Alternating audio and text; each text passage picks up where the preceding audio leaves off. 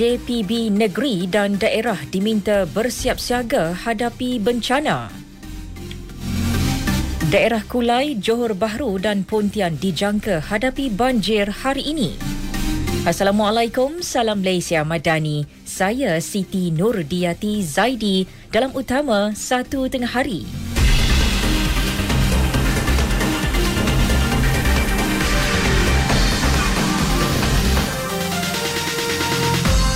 Pusat Kawalan Bencana Negara Agensi Pengurusan Bencana Negara NADMA meminta Jawatan Kuasa Pengurusan Bencana JPB peringkat negeri dan daerah diaktifkan di samping meningkatkan tahap kesiapsiagaan bagi menghadapi bencana terutama di kawasan berisiko tinggi. Amaran itu dikeluarkan susulan kenyataan Met Malaysia yang menjangkakan hujan lebat berterusan hari ini di Kuantan, Pekan dan Rompin Pahang serta seluruh Johor. JPB negeri dan daerah dimohon memastikan setiap PPS dilengkapi keperluan asas dan pos kawalan tempat kejadian mempunyai aset pengoperasian mencukupi selain berada dalam keadaan baik dan bersedia untuk digunakan. NADMA dalam pada itu memaklumkan berdasarkan tinjauan situasi status stesen telemetri Jabatan Pengairan dan Saliran JPS pagi tadi, empat sungai berada pada paras bahaya melibatkan Sungai Endau, Keluang Johor yang mencatat bacaan 14.51 meter namun pada tren menurun. Sungai Kelantan di Gua Musang Kelantan 72.61 meter dengan tren meningkat. Sungai Arau Perlis 24.1 4 meter juga trend meningkat manakala sungai Batang Sadong di Serian Sarawak 9.52 meter dengan trend menurun sementara itu JPS menjangkakan daerah Kulai, Johor Bahru dan Pontian dijangka berlaku banjir secara berperingkat bermula pukul 11 pagi tadi hingga 5 petang hari ini. Terdahulu sebuah PPS dibuka pukul 8 malam tadi di Dewan Orang Ramai Bukit Ibam Rompin akibat limpahan air yang memasuki kediaman penduduk. Ia susulan hujan lebat berterusan di daerah tersebut. Menurut portal info bencana JKM setakat pukul 12 tengah hari tadi, seramai 19 penduduk berada di PPS berkenaan. Mereka terdiri daripada empat keluarga. Di Johor, sebuah lagi PPS dibuka di Segamat menjadikan keseluruhan 10 PPS beroperasi di empat daerah. Kenyataan Jawatan Kuasa Pengurusan Bencana Daerah menyebut 456 orang daripada 125 keluarga kini berlindung di PPS. Satu PPS dibuka di Segamat, Keluang dan Mersing. Masing-masing menempatkan 20, 84 dan 123 penduduk terjejas. Manakala di Kota Tinggi, tujuh PPS beroperasi. Untuk perkembangannya, terus bersama Erwin Zaid. Silakan Erwin. Baiklah, terima kasih uh, Diati. Uh, saya kini berada di Jalan Mawai Lama, Kota Tinggi Johor bagi membawakan perkembangan terkini keadaan banjir di kawasan ini. Dan untuk makluman, kawasan ini, Jalan Mawai Lama adalah lokasi lazim banjir di mana laluan ini kerap dinaiki air setiap kali musim banjir. Dan uh, mengikut kenyataan Jawatan Kuasa Pengurusan Bencana Daerah, kenderaan berat dibenarkan melalui um, laluan ini. Saya boleh katakan keadaan cuaca tidak menentu dan juga keadaan banjir juga semakin sedikit meningkat. Dan uh, setakat ini, Tiga PPS dibuka di Kota Tinggi iaitu PPS SK Sungai Telur menempatkan 18 penduduk daripada 4 keluarga, PPS SK Gembut 37 penduduk daripada 10 keluarga dan Balai Raya Kampung Perpat menempatkan 29 penduduk daripada 5 keluarga.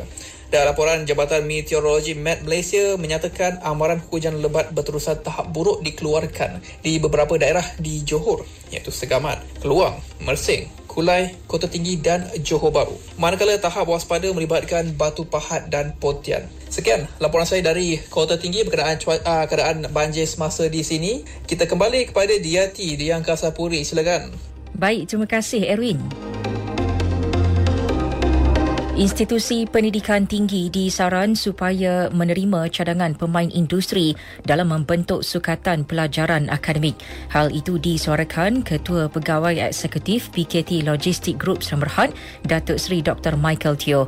Ujarnya pemimpin industri mempunyai pandangan yang lebih baik tentang pembangunan industri masing-masing serta dapat membantu IPT mengelak ketidakpadanan sukatan pelajaran akademik dengan keperluan sebenar benar industri. Seterusnya menjamin kebolehpasaran yang lebih tinggi untuk siswazah. Begitu juga bidang penyelidikan. Tumpuan perlu diberi kepada topik penyelidikan yang relevan dan diperlukan oleh industri. Datuk Seri Dr. Teo menyuarakan perkara itu dalam wacana strategi Kementerian Pendidikan Tinggi di Ibu Negara.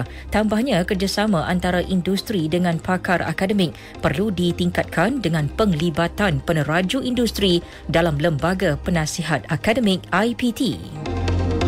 34 je, kita suka.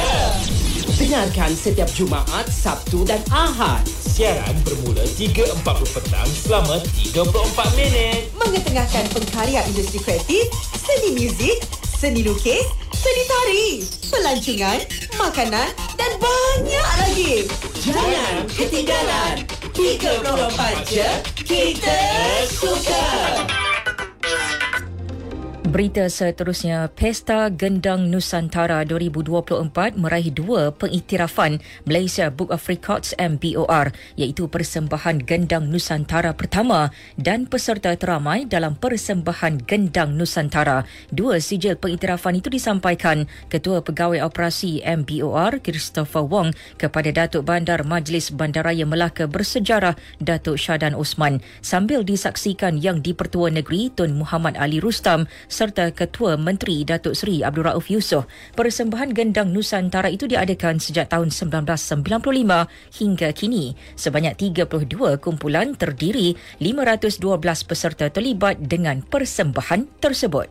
Dan pastinya bila kita buat persembahan Pesta Gendang Nusantara ini adalah semata-mata untuk kita nak menghidupkan balik budaya dekat negara kita pertamanya dan yang keduanya uh, untuk kita nak melihat budaya di negara orang juga. Sebab apa kehadirannya bukan sahaja di peringkat negara kita tetapi terdiri daripada peringkat antarabangsa juga ada menyertai.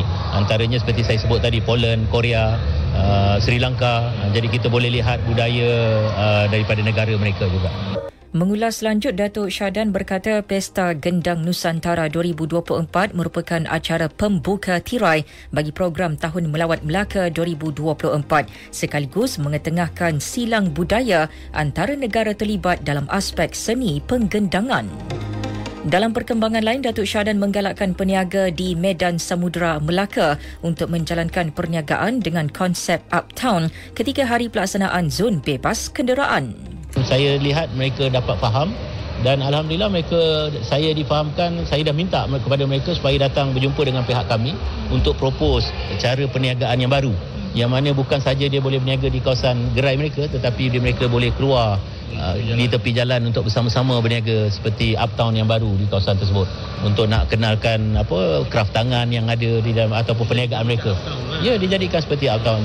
Datuk Syadan Osman luar negara, pilihan raya umum Bangladesh berlangsung hari ini bagi memilih ratusan wakil rakyatnya. Pengundian bermula pukul 8 pagi waktu tempatan, melibatkan lebih 42,000 pusat pengundian. Hari ini juga diisytiharkan sebagai cuti umum di negara itu. Menurut Suruhanjaya Pilihan Raya, seramai 1,970 calon bertanding bagi 299 daripada 300 kawasan parlimen. Terdapat hampir 120 20 juta pengundi berdaftar di negara Asia Selatan itu.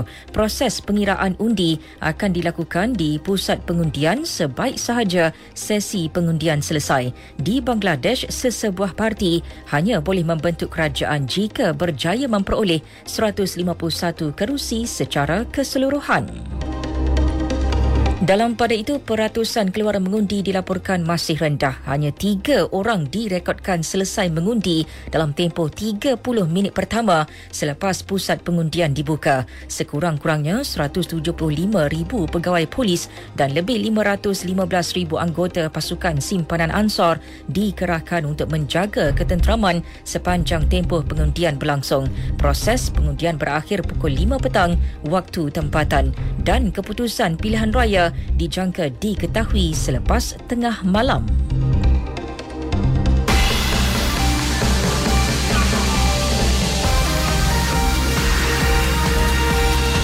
Disampaikan tajuk utama sekali lagi. JPB negeri dan daerah diminta bersiap siaga hadapi bencana.